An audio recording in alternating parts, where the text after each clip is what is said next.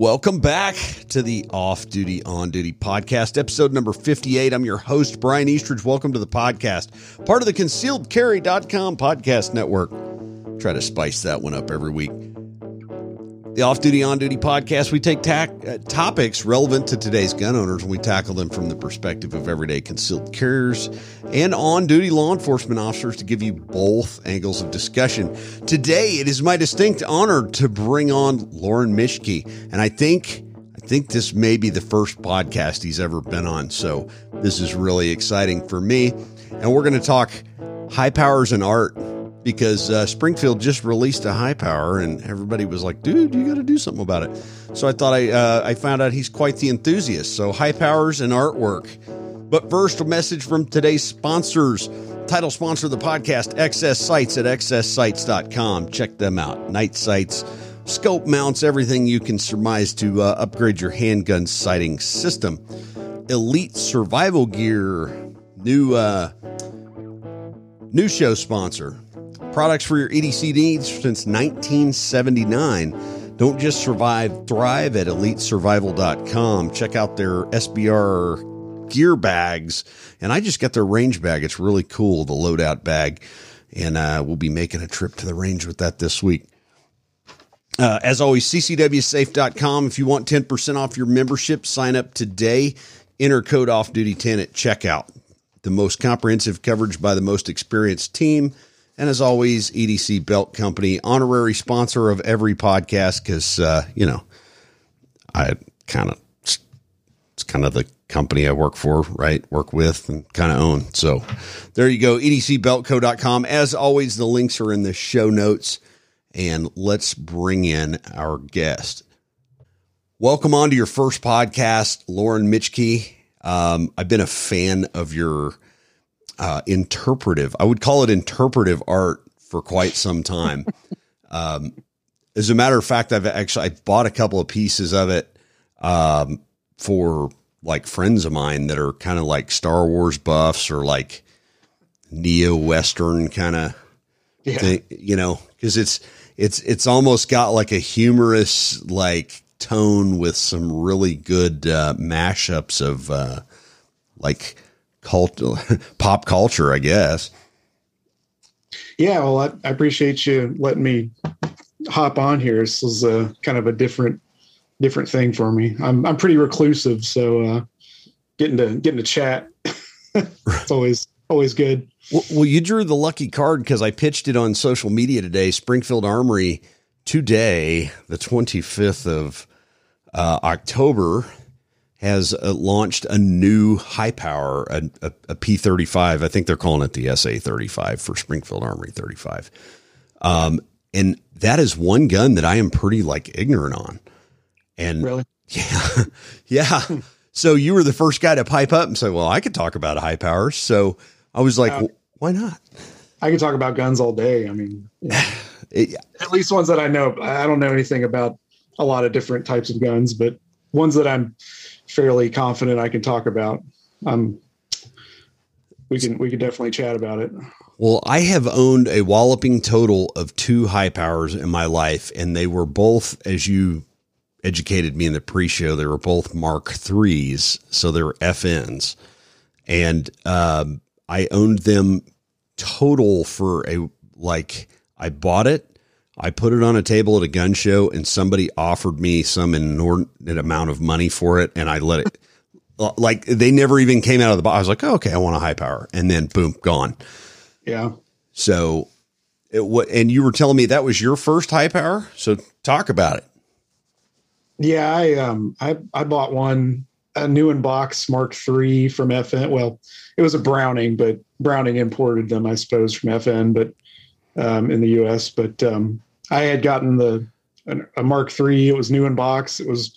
I remember going to this this gun shop that's closed down now in town I used to live in, and I would go in there as a college student and look at all the guns, and I couldn't afford any of them. And there's always there was these like these two high powers in there that were new. There was one with the nice blued with the wood grips, and then there was the other Mark III that was like the black epoxy finish with the plastic black grips. And I was like, oh, which one would I want to get? And then I managed to like get the money somehow for one, and I bought the the one with the black plastic grips and the the military version, quote unquote, right of the the Mark III high power. That was my first one. Um, so what was it? A nine millimeter, I presume. Oh yeah, yeah, yeah. yeah it was. Uh, it was a it was a different because I had I had messed around with 1911s. You know, I mean, I was kind of that was real early on when I was kind of getting into guns, and I was like 22 ish, probably 23 maybe. That's a bold move for like 22 to buy a Browning high or you know buy a high power. That's a yeah. I had some.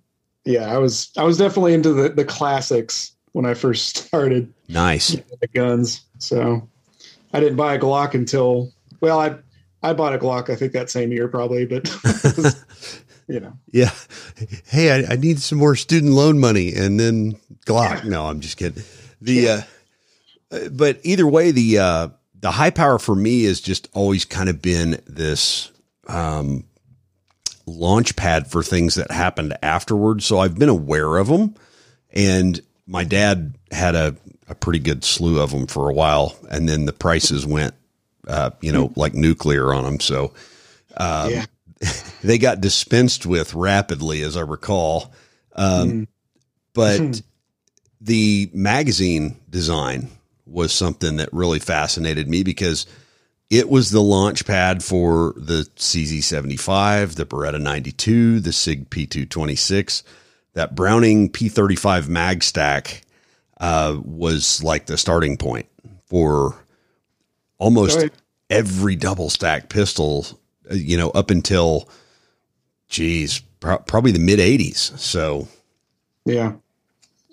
Yeah, I think it was only, I think there might have been a double stack pistol mag that predates it slightly. I think it was like a, I can't remember. It was like a 32 ACP pistol, like a Savage, I think is what it was. But I think it was a double double column one too, so it doesn't really count, I guess. But I might be wrong about that, but but but just that you're right. You're right. I mean, yeah, it's that design was kind of where you know basically. you you saw everybody else going, okay, we don't have to reinvent the wheel. They already did it. Yeah. Um, and still to this day, it's like you know, I, I buy a Beretta 92 and I go, hmm, and you can you can trace the roots of this mag back, you know, 70 years or 80 years.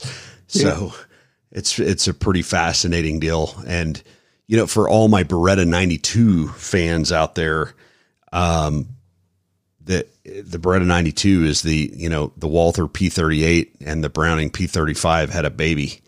And seriously, it's like they went, yeah, we'll take the top from this one and the bottom from that one. Um, and yeah, just about. Yeah, uh, there's actually a picture on my social media page of that. We'll so, and you said you've owned several since then, I guess, right? Yeah, that one didn't last too long, unfortunately. Like I said, it was I was pretty much broke all the time back then, so it ended up having to having to go. I shot it a, a little bit though, and it was um, I didn't. It was funny. It was one of those guns that you know when you pick up, and people. It's funny when people talk about guns and shooting and how great a gun feels in your hand, and then like like this feels perfect, and then you go to shoot it, and it's like oh this hammer just cut my hand open. Like this, this slide just is like eating my hand up. So I had issues ergonomically with it. And also I, I wasn't really into shooting back then as much as I am now. So it was kind of a, it was kind of like that. But I did own, I owned a, a really beat up FEG high power, which is a Hungarian high power clone.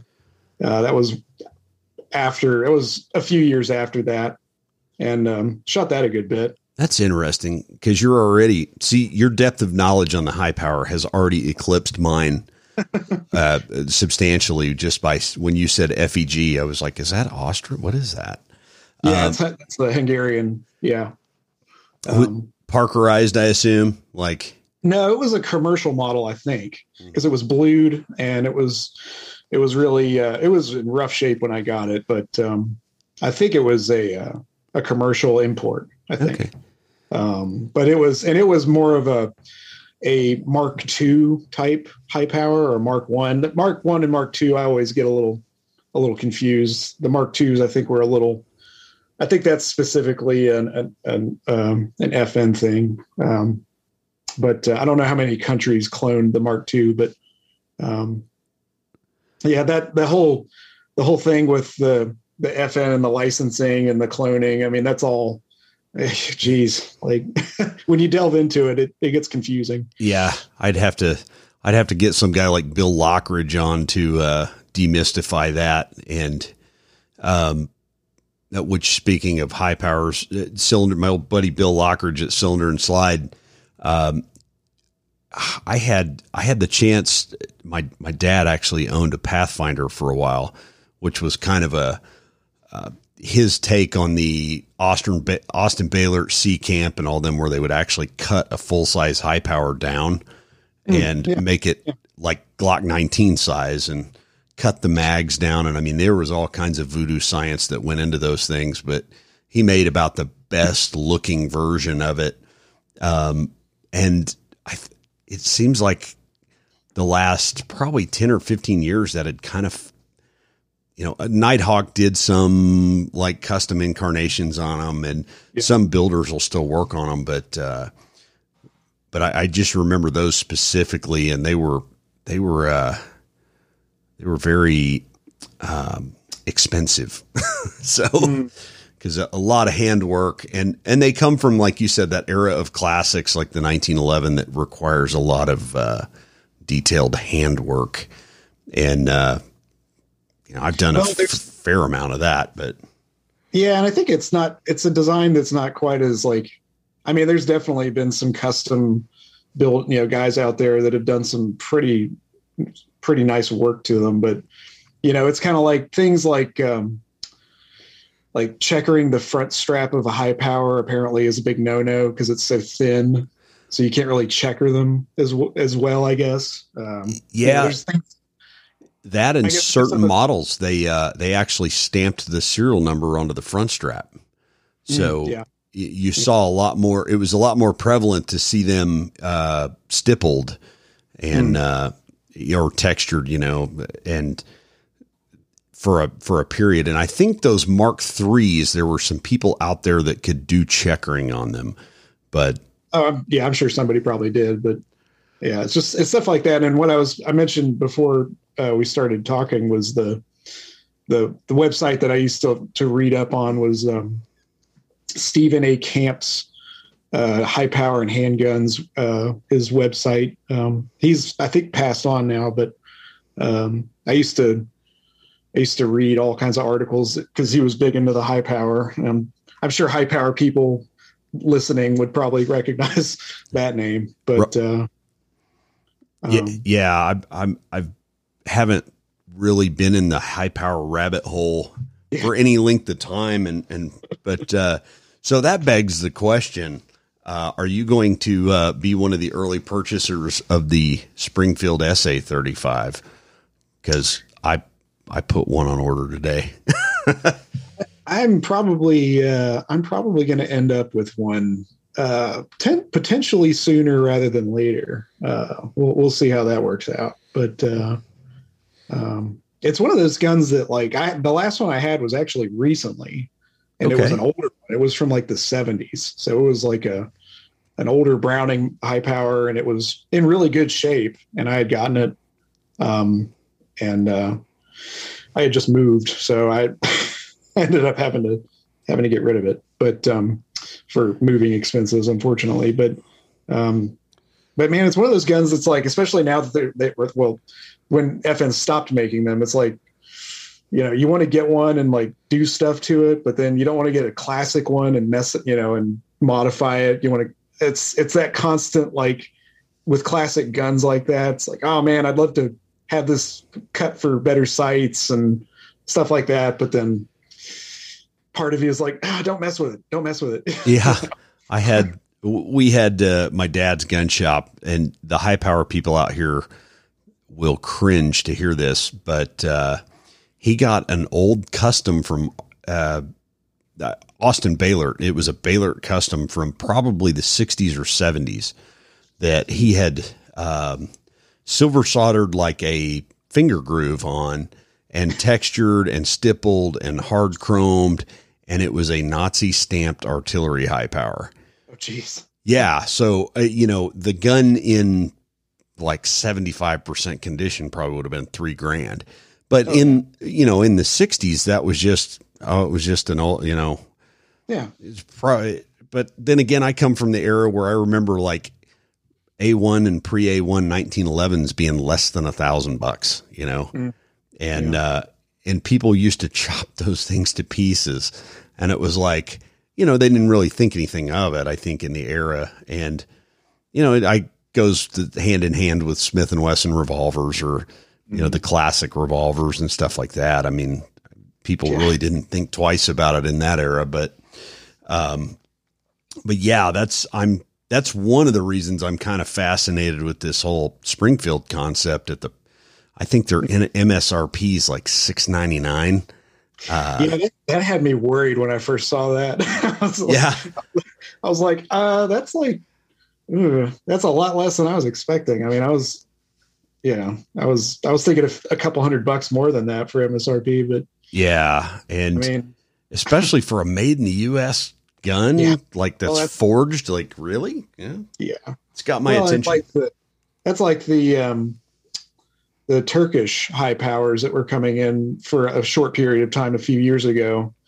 They, you know, they were in that price range, and that's from Turkey. And I mean, you know, they're they're generally, you know, Turkish guns, you know, especially the newer stuff that's coming in from like Girsan and stuff like that. If you've seen the prices of them, they're pretty low. So I mean, yeah, the fact that Springfield's making a new a USA made high power and it's pretty close to those prices is pretty impressive. Yeah. Well, and and I I'll tell a story. I was at uh I was at Shot Show in 2018 and I was setting in on this business meeting for, you know, a company and there was a board of advisors and it was like Ken Hackathorn and several guys and Hack Hackathorn walks in with his you know, his like typical like irreverent swagger is the only way I can de- describe it, you know, like it's like watching Obi Wan walk into a room or something, and you go, "Oh, wow, hey, that's Ken," and and That's he's got, yeah, that's the guy, and um, you, you know, I would have been, I, I would have felt the same if like Jeff Cooper had walked in the room, and I'd been like, "Oh, wow," uh, Oh yeah. but uh, Ken's standing around, and they're like, "Well, did you see anything interesting at the show?" And he said, "Well, they're going to stop making the high power," and they asked me about it, and I said well, it's about time. like, you know what I mean? Like, it was just, he kind of had this whole, well, you really haven't done much with it in like 30 years. Like, move on. And, Yeah. uh, it just kind of, everybody kind of went, what? Oh, yeah, they discontinued them. Sure enough. All right, moving on. But just to hear Ken say it, well, it's about time was like, oh, okay. And then, you know, at that time, new ones, I think were like 1200 bucks. And, you know, you're, Roughly. Yeah. yeah, unless you're just like looking at it for the nostalgia part. Um, you know, I kind of understood what he was getting at, like with the whole, hey, this this gun's kind of been a bit flat, so to speak, as far as you know, sales and innovation and everything else. And um, Mm. you know, the the newer ones don't look like the older ones, and they're you know, it's kind of uh, Mm. why bother with it anymore, you know, and and uh, then here we are fast forward three years and we've got an american based company doing an american manufactured gun that's i was that uh, is within the reach of your average gun guy consumer so that's that's really impressive to me or intriguing Oh yeah. I, I I've seen so much excitement for it today. And it's it's uh it's fun because it's like it's you know not every not every gun has to be a a you know tricked out Glock that's set up for if you know efficient use. You know, I mean every you know not everything has to fall in that realm. And I mean there's always going to be a place for classic you know firearms for nostalgia or for just learning. I mean because you know geez there's tons of the tons of guns like that, like the single action only type semi-autos out there. And I mean, you know, not every gun has to follow a certain line, you know, and yeah it's nice to see new ones made just for just for that. And for people like me who I I love, you know, just speaking to the way Springfield has kind of approached it, and they they've done it really tastefully. Like it's really impressive that they didn't like go overboard with it. You know, I mean, I'm sure they might Yeah. eventually, but um, you know, just just simple things like the roll mark, how they they just kept like the roll mark on the slide, you know, with their name, like nice and subtle. You know, that's it's like Right. good job, good job. Yeah. It, it, it definitely wasn't a big flex on the side of the gun. It was just like, oh, hey, Yeah. that looks like a high power should. Yeah. Um, You Eh. know, nice flat black finish, nice set of sights that the originals didn't have, and that's a good improvement, obviously. And you know, uh, uh, supposedly a hammer that doesn't bite, which we'll see about all that. But well, and I always liked the look of the uh, the classic models when they had that like Commander Rowell hammer as opposed to the spur hammer. And the few that I've shot, I appreciated the Rowell hammer. It was, um, I won't say it, that it was completely bite free, but it certainly didn't take any of you with it. so, Yeah, That- my, my FEG my FEG clone had a spur, had a rounded hammer on it, and it was um it it was a little bit on the painful side. If I gripped a little bit too high, it was it was definitely uh, not super awesome. Yeah. uh, Yeah. um, Well, that that begs the next question is uh are you working on a uh like a neo western mashup with the Browning high power for the uh drawn fire page? um, yeah, I haven't drawn a high power in a while. Actually, it's it's been a minute, um, which is a shame because it's such a it's such a wonderfully aesthetic gun to draw. I mean, it's just it's like the 1911. I mean, it's got those beautiful Art Deco lines and uh, just that that real like less is more look to it. Mm-hmm. John Browning was so good at, you know, with his design cues and really John Browning and Colt and all the designers. It was it was a lot of a lot of that was uh, uh, with the 1911. But um, yeah, it's um, it's definitely going to uh, I think inspire some some uh, some future some future art projects. I think so. Yeah, Yeah. So, and nothing in the works yet. okay. I'm, I'm currently like s- struggling through getting a ton of commission stuff done. oh wow. Well, I'm that's a great problem to have. Oh yeah, it's it's great. i my problem is I I took a bunch on this summer and then I moved, and moving took. I bought a house and it was just an absolute nightmare. So trying to buy a house. Yeah. But, uh, but um, I'm getting caught up, and that, that so it's a lot of the stuff I'm working on right now is not cool stuff like what's behind you. It's uh, it's uh, personal stuff for customers and things like that. So Well, I don't, I don't run these out on YouTube. Uh, you know, I just use this video uh, Zoom link to uh, record the audio because the audio is pretty high quality. But over my left shoulder, for those of you that have seen me do a Facebook Live in a while, is one of Lorin's prints. Um, more more stopping power than you can possibly imagine with uh, Obi Wan Kenobi in a 1911. And I when I saw that, I was like, oh, I need that in my life and my office right now. So, um, Yeah, the the original version of that that um, went around. It, I, feel like it went around the internet like like an STD. It was, uh, Mhm. it was just everywhere. well, Uh, well, and and one of our uh, one of our buddies, Mike Green uh, from Green Ops, yeah, he uh, he put on the uh, the Obi Wan robe, and I think posed for uh, a picture that was a uh, kind of an homage to that uh, that print. yeah, so I've, yeah. I've seen him on Facebook with that, and that's always it always cracks me up when I scroll down and see it. yeah. yeah. All right. So, so what? Uh, I gotta know. I gotta. I gotta peer peer behind the curtain. What? Uh, what inspires you to do those pieces? Is it the? Is it the the gun, or is it the character, or? Um, I mean, I'm I'm a I'm a big fat nerd, so let's just let's just be real. Um, yeah, I um, oh man, that's that's that's a whole there's a whole rabbit hole going down going down that. I don't I don't know if we have enough time for it, but um, it a lot of a lot of the the gun aspect of um, my art. Um, it started when I was in college, and I was you know the idea of like melding things together like that are seemingly, you know, uh, unrelated. yeah, unrelated, incompatible, or um, things that, especially back then, it was a lot of like people thought this stuff was scary. You know, when I was in school, and it was just like, and I would try to make work that like sh- turned it into like my entire senior art show was a bunch of drawings of girls holding guns that I, you know, it was just like literally my, and they were kind of outraged by it, to be honest. But Yeah. uh, if you could imagine, kind of a liberal arts college, um, right. you know. yeah, it was. Uh, you know, some some some people thought it was humorous, but uh, uh, yeah, it was. There's a there's a whole.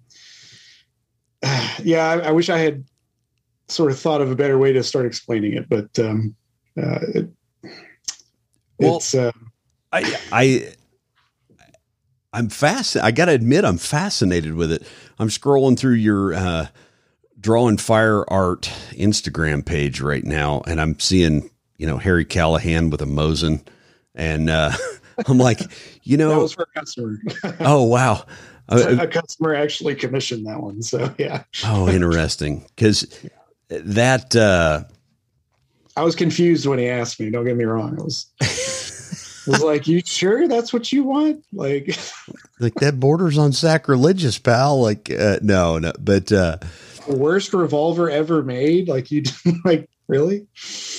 Yeah.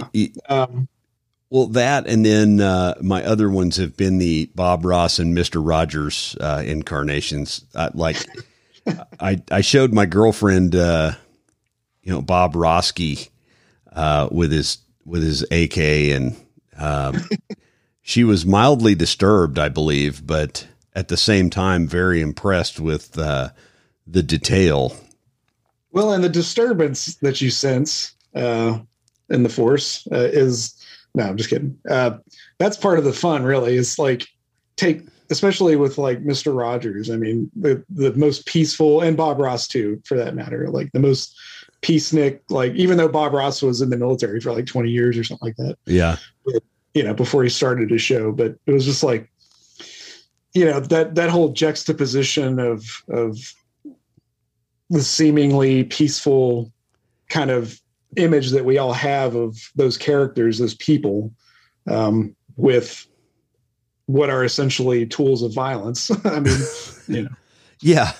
The uh, it's kind of just a funny. I, I think it's funny. I mean, I just I draw I I draw stuff that I just kind of enjoy. I mean, when I'm not doing commission stuff for other people, which I enjoy doing, but it's a different level of enjoyment, obviously, when you get to make your own thing. But um, Yeah, especially Josey Wales with a rolling special. That's or that's I mean, there's just something to that. And and uh you know, Mr. Rogers in his uh like OG 107s or whatever. It's like, man, that's if I was going to buy modern art, which I guess I when I say I was, I have, um, I, I can really appreciate the pop culture aspect from you know, that bridges generations like the Dirty Harry character and Steve Carell, uh, you know, uh, Willy Wonka, things like that. It's just, it, it, it adds a depth to it that's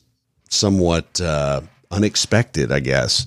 And uh, so, so I think this has been a good uh, a, a good chat for your first ever podcast, and I'll apologize in advance because I have a feeling Lee Weems will probably call you and uh, a couple of other guys in the you know instructor slash like turbo nerd industry of podcasters and uh, you know want to want to talk to you. So I, I'm really appreciate that you uh, you you you volunteered to come on mine first. So so where can yeah, was- oh go ahead a- oh, sorry. I was just saying it was kind of a when you when you made that post, I was I was like, it's like, man, I could totally talk about the high power. Like, but then I was like, oh wait, I don't know how to I don't know how to podcast. So, but yeah, no, it's uh, it's pretty cool, pretty pretty fun.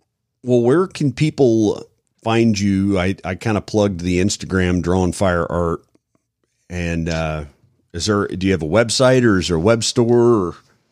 Uh, just I just do everything on Etsy for the most part. It's um, uh, just I've got um, a link to it in my my Instagram, uh, my little homepage on Instagram or whatever. And it's just uh, drawn fire art if you want to search for it on Etsy.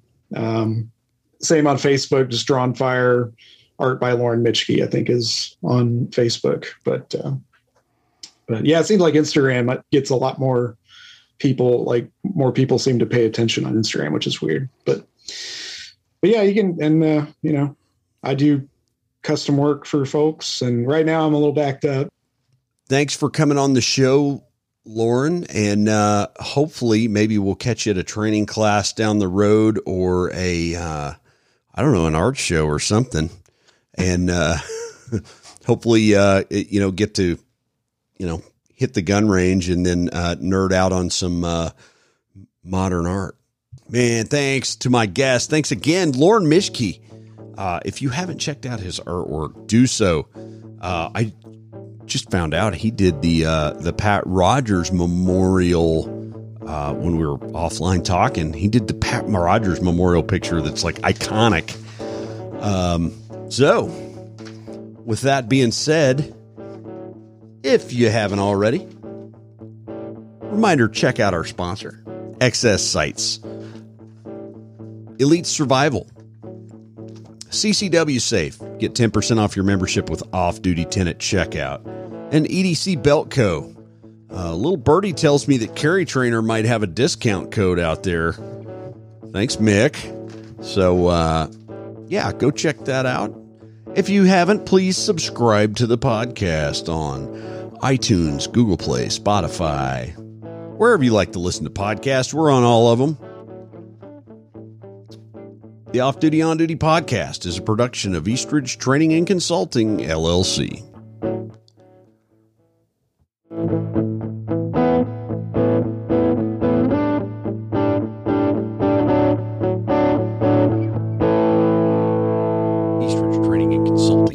Presents the following content for educational purposes only. Always take proper precautions, follow all firearms safety rules, consult with a competent firearms instructor, and have trained medical staff on hand when operating live firearms. Legal content, commentary, or explanations do not constitute legal advice. We are not attorneys and recommend always consulting with competent legal counsel when researching or seeking to understand laws and legal application. Eastridge Training and Consulting LLC, its participants, partners, and affiliates are not liable for any action taken based on the content of this shared podcast.